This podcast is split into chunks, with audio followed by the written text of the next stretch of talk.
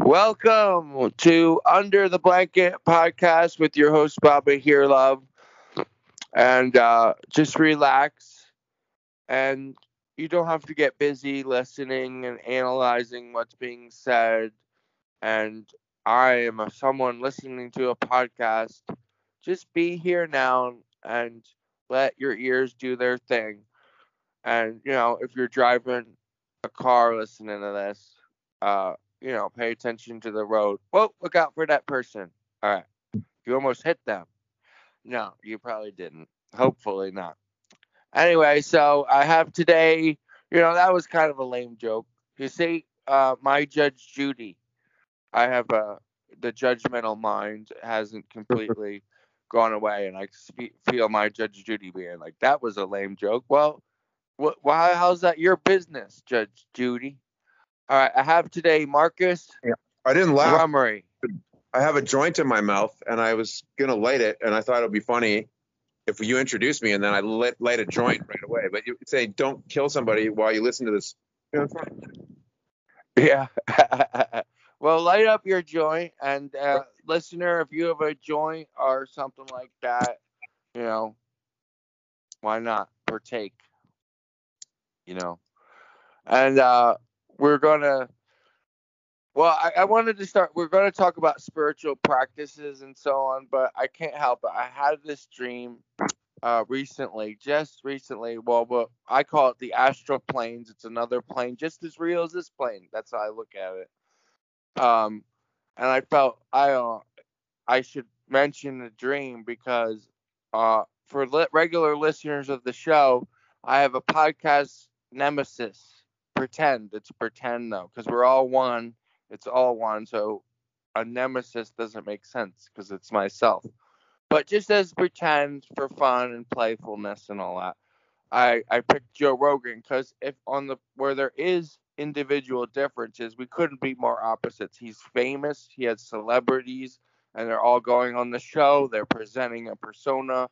They're he's after money and fame. He's got an audience of, you could say, white men in their 20s usually, or alt-right, and he panders to them.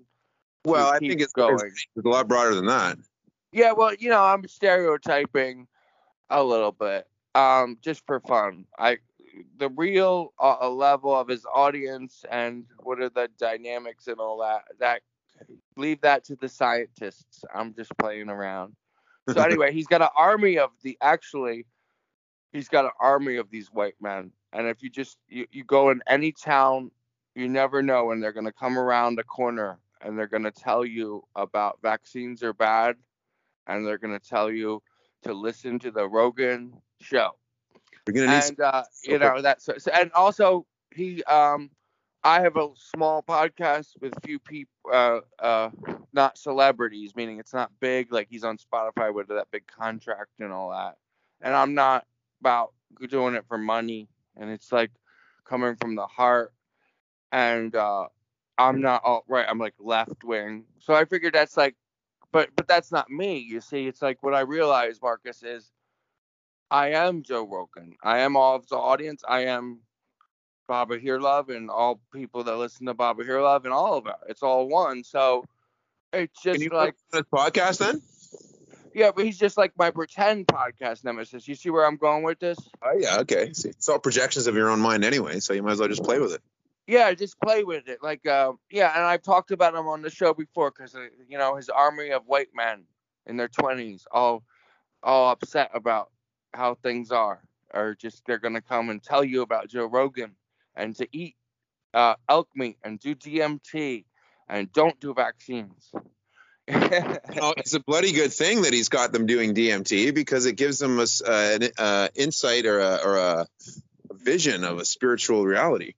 Yeah, I dig that part. I dig that he talks about that. I just wonder why it hasn't seemed to help him very much. He just seems like it. Or maybe it's just because this is probably it. He just goes on the show and he's playing a part. He's not, so you never get to see how DMT may have influenced him because he's after the money. He has to get the people, the alt-right he's pandering to them with, you know, a lot of the people he has on and his attitudes about things. So that's probably not what he even thinks about things. It makes me trust him because he has people on that aren't in the mainstream, like, that most people don't agree with. It makes it, first of all, it makes it more interesting. Second of all, it makes me trust him because there's a more thorough debate about some of these issues. Yeah, that's a good point. I mean, you have to. I noticed that he does, even though my ego doesn't like. He seems like a bro type. You know, I'm the king of bros, but that's my ego because it's not about who I like or no. Like the third Zen patriarch says, preferences are a disease of the mind, and like you made that good point about like, well, why can't we have all these different people say what they think? Freedom of speech, right? It's interesting to hear all these different points of view, even if you don't agree with them. Why is that important? Just have Oliver Stone said he was the only person that let him talk in length about the JFK assassination. Yeah. Why can't that be discussed on other podcasts that are mainstream? I mean, he talked about it, and that's a legitimate mystery that people and plus, how can people, I mean, I don't get, I looked into that. There's no way that one guy did the shooting the way they said. So it's kind of like he's the one few person that addresses things like that, you know? Yeah. Well, one of the things they said is there was a something called the Church Committee investigation into assassinations. They said based on the auditory evidence that there were gunshots coming from the grassy knoll, and this is like a senatorial, or maybe I don't know if it's a congressman or senator, but it's this official government investigation, and they're saying that the forensics do not match the Warren Commission. Period. Yeah, there's no a lot of evidence that points to a conspiracy, and it's just a really amazing rabbit hole that people could go down and explore. I mean, you don't have to get fanatical about it, which some of his fans might get fanatical about some of the things. But, you know, the point being, he's just my pretend nemesis. I have nothing against anyone. I have nothing against Hitler. I have nothing against Hitler. You hear what I just said? I have nothing against Hitler. I have nothing against Mao Zedong or any of them. It's all that. I am Mao Zedong. I am Hitler. I'm all of it. In the Communist Spiritual Party. Yeah. See, I got my own left-wing kind of controversial thing. The word communism is controversial, just like he is alt. Like maybe I have an alt-left now. Maybe I'm considered alt-left. Middle. Or alt-middle or something like that. But the thing is, the spiritual Communist Party is communism forbids spirituality, or at least it used to. And Marx said that religion was the opiate of the masses. Yeah, that's why I find it interesting because if you look into the Communist Manifestos, the ideas of where he talks about all people voluntarily having a common shared control of society and sharing the resources, I'm groovy with that aspect from a spiritual realization, meaning humanity realizing the oneness and then operating society as a whole, taking into account the resources, distributing it evenly, like we're one organism. So it has the spirit of Marx, but it just it's not Marxist. It's not Marxism. It's not political, really. I mean, yeah. I tend to dig some of the leftist political stuff, and that's all. I don't feel the answer is political. I mean, look at, like, for example, anti-war demonstrations. If you go to them, I've been to one. Yeah, I've been back in the day. People are angry there. Is that going to help being angry? You know. But I do understand. Like I brought the Black Lives Matter thing. Like all these different protests. I've been to different protests, and that's a part of it. It's all part of this awakening. So even though it's not ideal, you want to be peaceful to create peace. You know. Everything is part of waking up. It's all a big process is how I look at it. Mm-hmm. But anyway, I want to get back to this dream about that who was in a dream, Joe Rogan.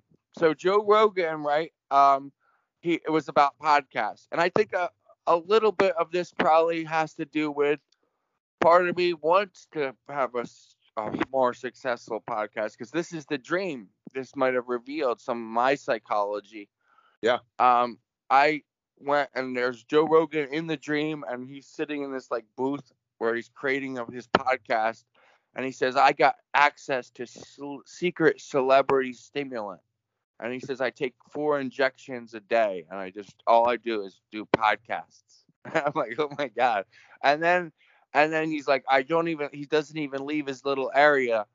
He has this naked woman come, and she delivers him his food on this little place. That, I don't know why I dream about this, but anyway. Then, you want a naked woman to bring you food, and you just sit there and chill it on your podcast.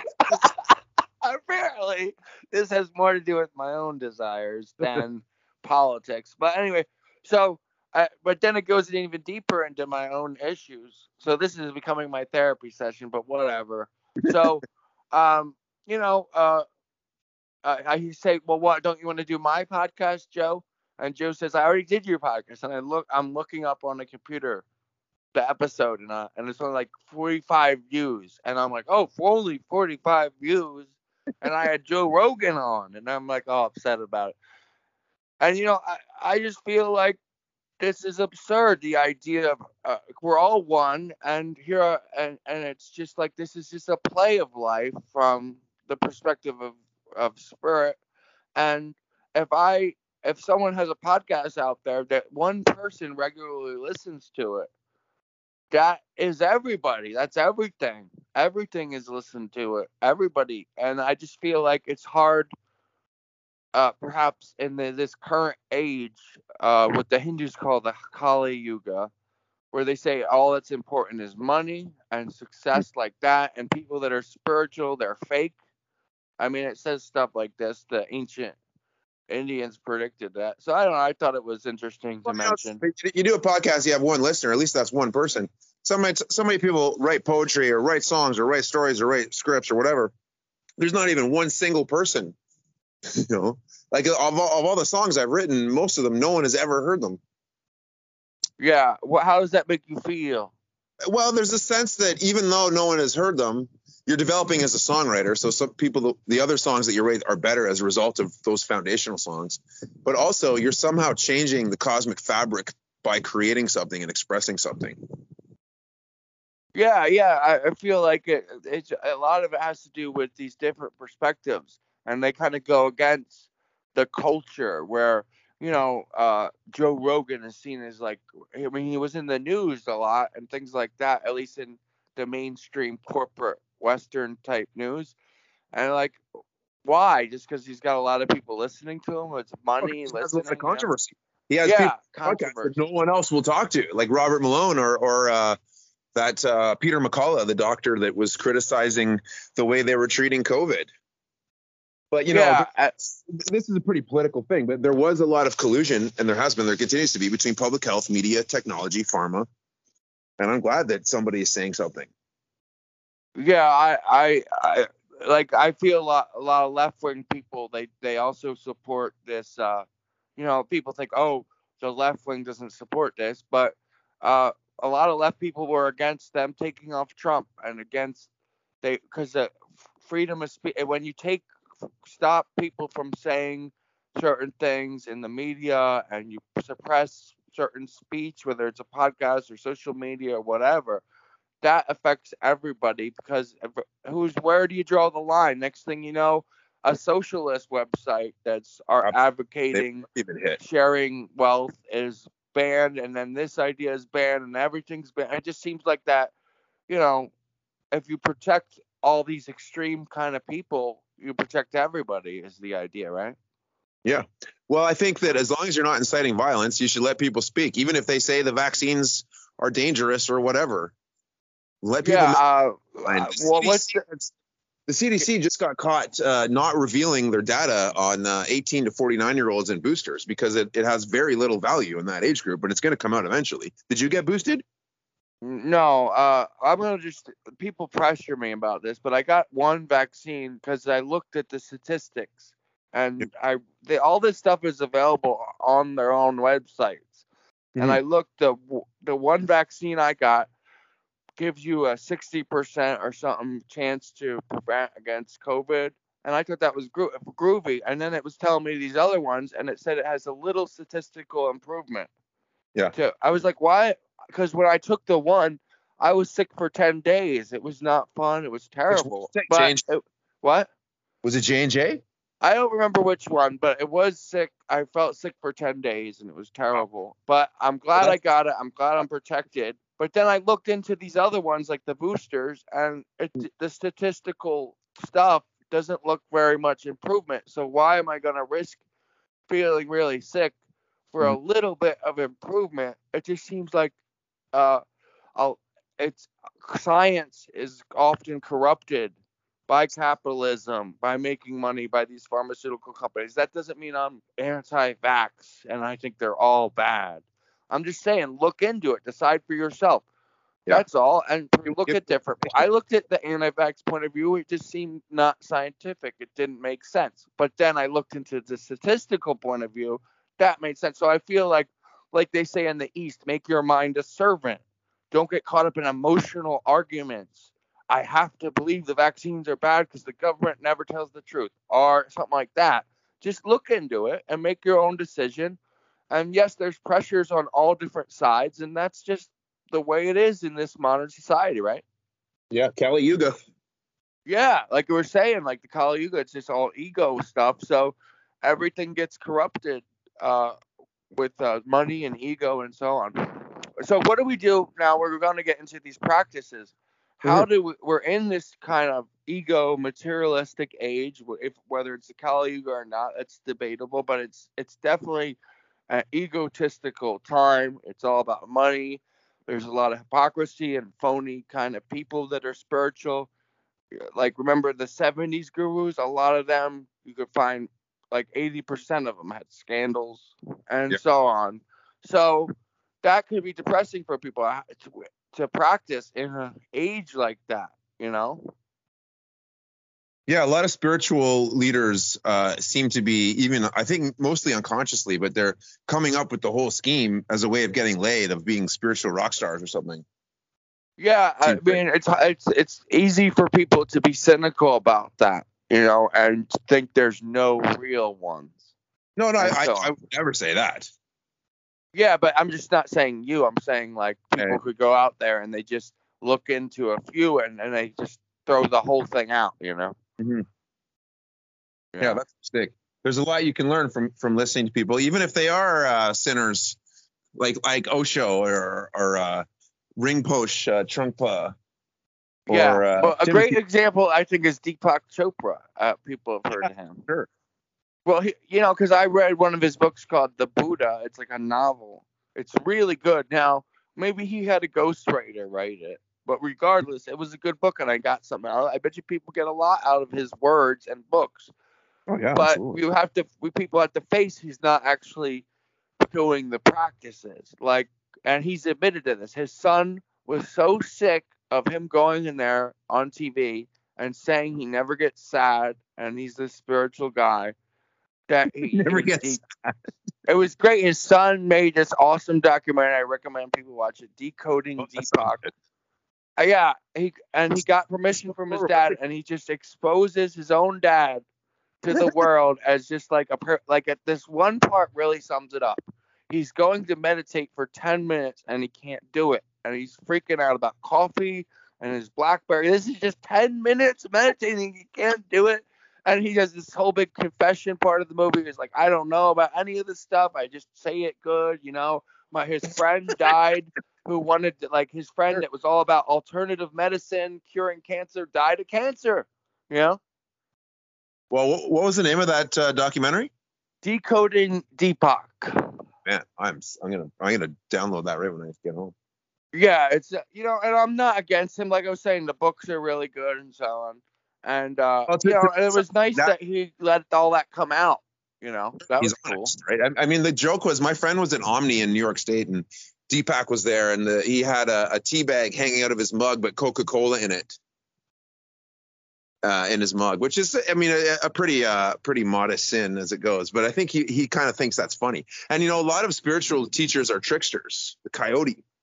Timothy Leary was like so, that. That could be like, I just feel like there's one thing a spiritual trickster teacher will, like Deepak, where he's not doing, like, at least they, like Trungpa Rinpoche, at least they have some sort of like inspiring connection to spirit. I don't know. I just think I tend to go with them where they're not just totally like being like phony as a trick, but they're actually totally phony. I think with Deepak, a lot of it is the way he speaks, like not his words, but the he has that lilting Indian sing-songy thing that's just amazing.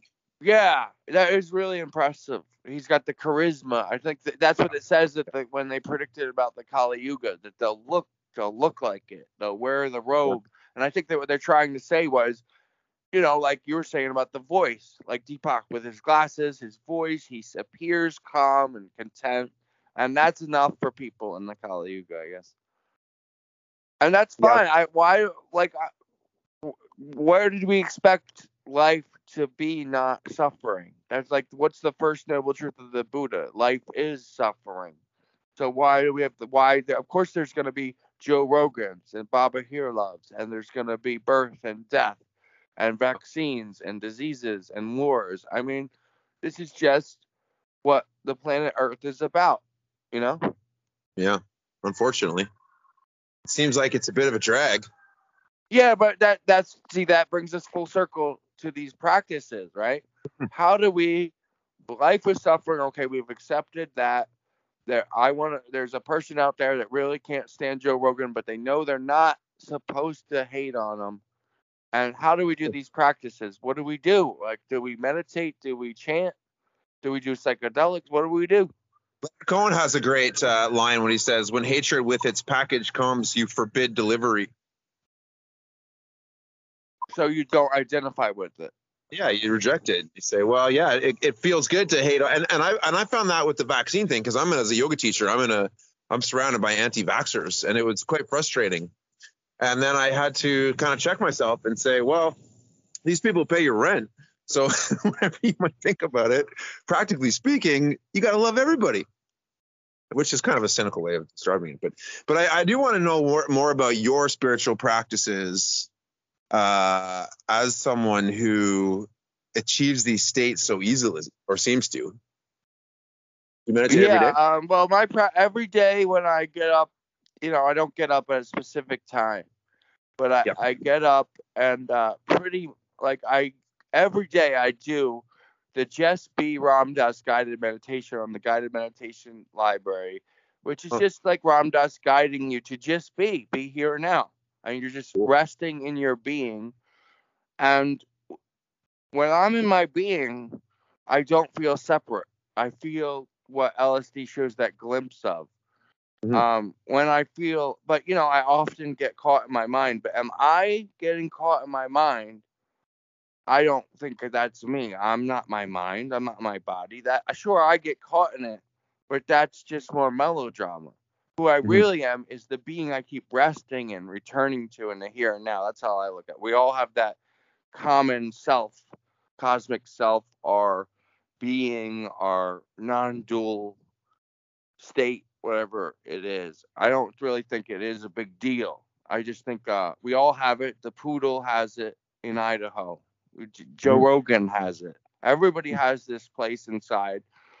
I don't feel it's anything special to realize it. But how long is that meditation?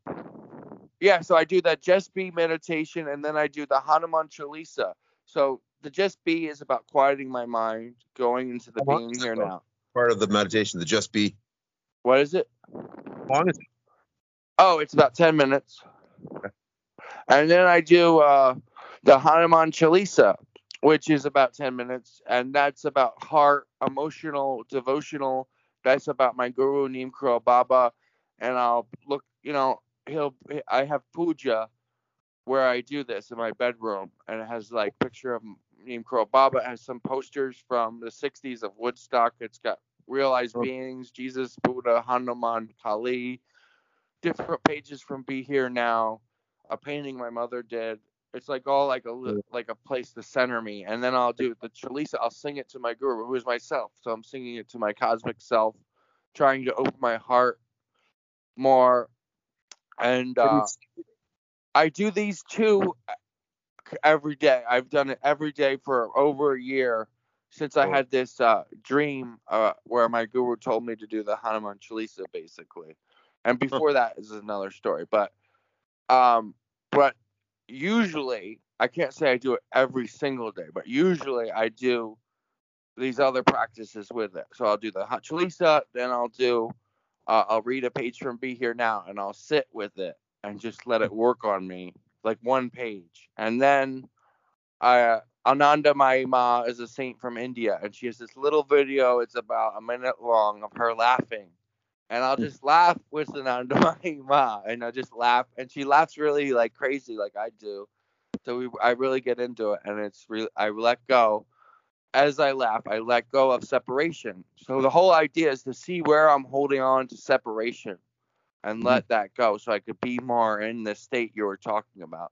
And then after that, I chant Ram 108 times. Ram, Ram, Ram, Ram. And then if Elise is into it, meaning she's waking up with me, she's into it that day, we look in each other's eyes. I set the timer for 5 minutes, and I go, "You are love." And then she goes, "You are love." And I go, "You are love." And we go back and forth. And that is a great way to begin my day, which sometimes I'm waking up at night or in the evening. I don't have a set schedule, but it's a great way to start after dreams and so on. So that's the regular practices I do when I wake up. But throughout the day, I'm at my puja. I'm being here now. I'm working on being here now. I'll often listen to Ram Dass lectures for long periods of time, hours. I'll put on some music and just do puja. And puja is my go-to method. I just look at a picture, and people say, "Well, that's just a picture. You can't get high from looking at it." You can really get somewhere with looking at a picture, but it does require like a kind of faith, a letting go. So I have that now. So I'll sit there, I'll have my faith, and I'll feel the picture. I feel the picture working on me. I go really into these amazing spaces with the picture. And to me, it's not a picture. That's my guru, and that he's in the picture, and I'm chilling with him. I'm hanging out with him, and it feels even more real than my relationships with people in the world. So. And puja, I'm insane. What does puja mean? Prayer. I think it's they call it a puja table. Yeah, but I don't mind. I have a table in the living room, but this one's on the floor, and I got like little trinkets. Some of the people I spiritually advise. One person sent me something from India, a little Kali thing, a leaf from a temple. Sometimes people send me things like that, you know. So I'll put it at the altar. You filmed your sadhana. It'd be quite an interesting little YouTube video. Yeah, that's an idea, right? Let me honor that, because you know what I didn't think it would be that elaborate and kind of regimented in a way. Well, you know, even though it's like that, I kind of, like I said, I had a dream that got me into doing one specific practice every day. I kind of fell into the consistency of that. During the COVID was a big thing that got me into more discipline. I have to admit, COVID was the best thing that happened in my life. I'm more content, more centered than I've ever been. And I don't know why it did that, but I have to be honest in that. I mean, because a lot of people have got COVID was the worst thing, and their life was changed in negative ways, and people have died, and people got really sick, and they lost their jobs and economically. And here I am. It's the best thing that ever happened. Well, you got free money. I mean, we got free money over here. The free money was nice, but come on, they could have done it every month. Budget back. See, that's the communism I'm talking about. Send me the fucking check. You know, I think people would not be against that communism. Like healthcare, check. It's fine though, right? Because eventually, there's nobody to give you a check anymore. It's all gone. Yeah, well, that's a whole nother debate or something. I don't know. It's like, yeah, I would very much like to see a little movie of that, because it's quite an amazing set of rituals. I'm gonna listen to that. Just Be Ram Dass. Yeah, that's I recommend people check that out. It's the Ram Dass Guided Meditation Library. It's got all kinds of cool ones. The Just Be is the one that really works, but for me. But the other ones, I've all done them. They're all great. I've done all of them in a row before. Really, oh my God, I got so fucking calm. It's one guru that hasn't had a scandal or never had a sex scandal or money scandal or a power scandal.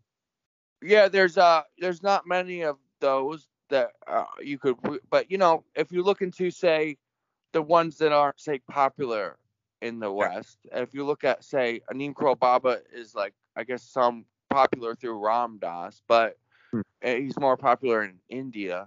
I mean, because but he doesn't have the scandals like that, and I trust him. And then you got Amma, and she has a few scandals around her, but not her directly, and it's not really big ones. And then you got Anandamayi Ma, and all the ones that didn't have scandals have passed on. She died in the early 80s. She had no scandals, and she was like one of the legitimate ones, people said. Or there's Neem Karoli Baba. Ram Dass was gay, and then the other ones without scandals are females. Yeah, it seems like it's hard for straight guys to not exploit the situation for sex. I'm trying to think of a straight guy guru. Alan Watts. But I don't know that he would be a guru. He's just a kind of a teacher, but he never had anything like that. Who'd you just say? Alan Watts. Yeah, Alan Watts. He wouldn't call himself a guru. He'd call himself like a spiritual comedian or something. Yeah. Yeah, he would call himself that. I'm familiar with a lot of different ones. I'm just none are coming to my mind right now. Yeah, except the Ramana Maharshi. But these are ones that have long since passed on. I'm trying to think of any recent ones. So that's the thing. It's like, it seems like now it's not like we live in a time where it's not about gurus. It's about we're the guru. It's about satsangs. It's about spiritual communities. It's about the guy in, Arkansas, Bubba the Buddha, that realizes this. I think we live in a time where it's meant to be spreading more like that rather than any type of leader. It's a pretty Indian idea that doesn't really translate that well to the West. Yeah, I feel like it had a time where it was connecting with people, especially in the West, and it was the 60s, because people were in the 60s and into the 70s, especially when people expanded with psychedelics as a culture, and then they were open to receive all these teachers and gurus from the East, and it was like an influx of them. They made a really good movie called Starseed about that, and it's really good, and some of them had scandals, yeah, but look at it from the perspective of the people being affected by it. Like, yeah, some of them, you'll read about them today and find out they were this and that, but look at the people meditating around them. They're doing pretty good with it. Like we were saying, you could, like this one guy, Muktananda, and Ram Dass, one of the cool things in the Ram Dass book that came out is he exposed in a very loving way his dealings with these types of gurus, the power hungry ones, because he remembered a time where they go and they're sitting before their devotees, they're so wise, but two of the gurus were in private, these big ones, Muktananda and the set big in the 70s, and this Satya Sai Baba, who's got so many controversies, like you name it, he's got controversies, he's got thousands of people saying he raped them, kids, and legitimate evidence that he faked miracles. Now, Ram Dass doesn't sees through those types of people. So he's seeing Muktananda and Satya Sai Baba, and they're fighting about how many followers they have. And he's like, he can't help it. They're like two middle school kids. And he's just like, why am I around these people? And he realized his own attraction to power. Yeah. And that's why because they had power, because even though they were controversial and egotistical, they had power of some sort. Well, Timothy said something really interesting because 73, by 73, the actually LSD use is not changing, but the context is changing. And he says this is when the soul fuckers come in, and they're going to exploit people's spiritual yearnings that have been opened up from LSD and kind of hijack them for their own interests.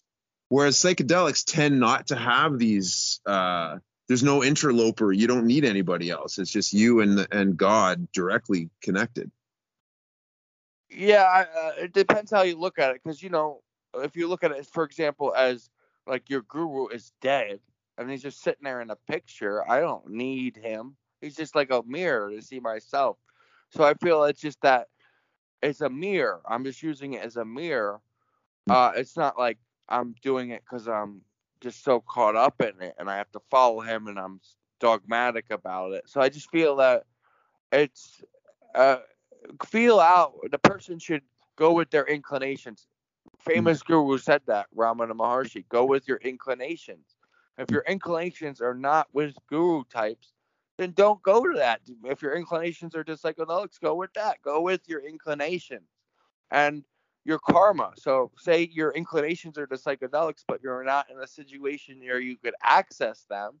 So maybe it's a better idea to do meditation. So you consider your karmic predicament as well.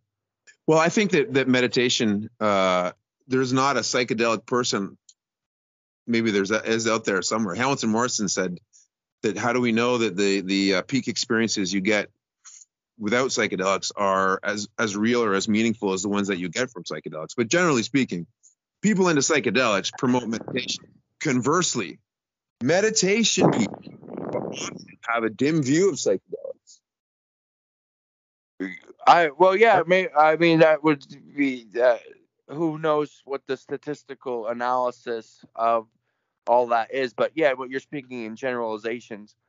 I've seen what you're talking about in meditation people putting down psychedelics online or in situations I've been at and so on, and what you're saying, yeah.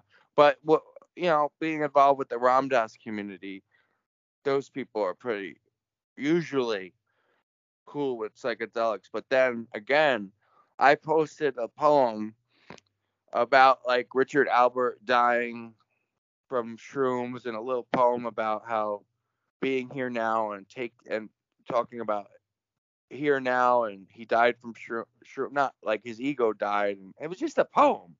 But people on the Ram Dass group got really upset and started talking an we shouldn't be focusing on that aspect of Ram Dass and all this. My brother died from crack and, you know, the usual stuff. Yeah. Grouping all drugs together, people that are afraid of it, people that have had bad experiences and so on. Fair enough. So, yeah. And I didn't expect to find that in a Ram Dass community, you know? I mean, if you have there's even Timothy Leary said, there's nothing quite as bad as a bad acid trip. You know, like if you've had a scary experience on psychedelics whereas with meditation, it's grounding and relaxing and beautiful. And I can see you, it almost seems sinister to be advocating for. Yeah, that's why I personally don't advocate that. Yeah, because of the things like that. But I do partake in them. I did months and months ago. You know, I think that. Just on psychedelics and psychotherapy and otherwise, the idea that it's a peak experience or an epiphany or an insight, I think that's a minority of what psychedelic therapy is about. Most of it is about bioenergetic processing, and the stuff where it's a really dark, painful experience is that type of bioenergetic processing, and you have to open yourself up to that. And if you're not ready to do that, you don't take the ticket, don't buy the ticket because you can't take the ride. Well, what about the issue of coming down, having a bad landing? Because I remember specifically, I had a really amazing, enlightening spiritual trip. But then when I was coming down, I didn't want that to end. Yeah, I'm sure. So I clung. My mind was clinging to the high. Clinger. And, that created a bad effect on me. I ended up in the hospital for 2 days because of my coming down, not the effects of the drug had wore off, but it was my dealing with the after effects of it. I mean, that is a big issue I think people need to deal with in the psychedelic community, is the after the trip. Like, just because the trip's good, what about the landing? What about the next week, you know? Well, you have such a talent for religious ecstasy. Most people don't have that, so that's probably not going to be an issue for most people. Yeah. I guess it's just it, maybe that has to do with my own particular situation of that time. That was many years ago, but I haven't had anything like that occur recently. But what I find is interesting is that that sometimes I will even turn on that Timothy Leary turn on, tune in, drop out thing. Oh yeah. Just to, because I have that ability to go into the trips, and I'll put that on, and I'll just be open to it, and I'll just allow it, and I'll see the stuff you do on psychedelics, the visual stuff, and feel really deep into it sometimes. And that's kind of like, because you learn to use your mind like that. I just think it's just practice. Remember, I do this encounter ritual every season, and it's coming up in a couple of weeks. And I do Timothy prayers, and it takes you through like cellular energy, DNA, elemental energy, your chakra senses, and at the end, it's prayers for re-imprinting. And that kind of speaks to the problem of reintegration or the transition from the psychedelic experience into the kind of mundane world. Well, we are reaching near the end of the show, but I want to sum up with this, is that we're talking about practices and so on.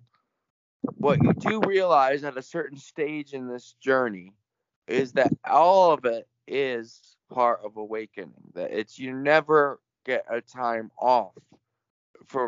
There is this stage where taking a shit is just as spiritual awakening practice as a psychedelic. Eating, you sit and you'll say a mantra before you eat. Walking down the street, you'll feel each step as you step, that brings you to the here and now, and you see how beautiful everything is around you, and you see it's all God. It really, all of it is practice. What were you saying? Well, it's like all your experiences will be peak experiences. You know, it's people say, well, I can feel like I do on LSD or ayahuasca just by willing it to be that. And I'm skeptical of this claim. I certainly couldn't do that. And I think if I felt like that normally, it would be pretty scary. I don't mean ecstasy or a pleasurable feeling, but like, you know, I can't do that at will, even, you know, taking a step or. Well, I think it just comes to the point where doesn't matter high or low. You get to this point where who we are is beyond any high, any low, any sensation. We are this place. There is no separation. And from this place, we watch him be high or him be low or ecstasy or any of that, or taking a shit. And it really is all okay. It really, it just becomes simplicity. I feel like we go, you know, have these stages where we go on all these peak experiences, but eventually it becomes a return to simplicity, innocence, openness, this moment, now this moment. You know what I mean? Just open, just you know? Yeah. Well, I really want you to thank you for doing the show. We went a little over the time I usually do, but this was interesting. This was the longest one yet. We're almost, if we do another 3 hours, we could have a Joe Rogan length podcast. Yeah. We have to promote. So, you know, since this is Joe Rogan's podcast, I gotta mention eat elk meat, do DMT, buy Fleshlight, enter code 555632 to get your Fleshlight. And it has Joe Rogan's face on the vagina in a circle. So around the vagina lips, little Joe Rogan faces. And as you put it on your wiener, you watch Fox News. Okay, so Fox News blaring in the background. You on your tattoo on your right arm says, I haven't got the vaccine. I am free from fear on your left arm. And make sure you chant, Joe, Joe, Joe. Okay? Sounds good. So, let's do it. So promote your stuff. Marcus Rummery, my book is Shamanic Graffiti, about psychedelic therapy, the brain, psychedelics, Hollywood Hospital near Vancouver, 20-year LSD therapy clinic. I had all the files. It's on Kindle. Second edition is up on Kindle now. And you can't really get the second edition in print yet unless you find me on Facebook, Marcus Rummery. Instagram, New Huxley with a U and an I. I shouldn't have called myself that on Instagram. And then also theremmery.ca is my website. All right. Well, thank you for doing this show. And, you know, what you were saying about, like, skepticism and all this, like, I want everyone to know out there that it doesn't matter what I, like, if you think I'm right about this or wrong, or you're for it or against it, or what does any of that matter? It's all okay. And I don't want to convince anybody. I am just here. I'm just here. This is it. This is the moment. And I this comes from my heart. I just think that is the difference, say, if there is a difference between me and Joe Rogan, I guess, is I'm coming from the heart with this, and I don't care if you think I am or I'm not, and Joe Rogan's coming from his dick, and I'm going to cut it off. Anyway. Finale there. What a crescendo. I didn't see that coming. All right. So all I'm saying basically is we don't have to take ourselves so damn seriously. It's in this place. It's light. The cosmic joke, light. Light is light. Light, everything about divine light. Well, and it's light, and light being light, laughing, get it? So just take it easy, everyone. Bye-bye. See you everywhere is everything. Thanks, Marcus. Ciao.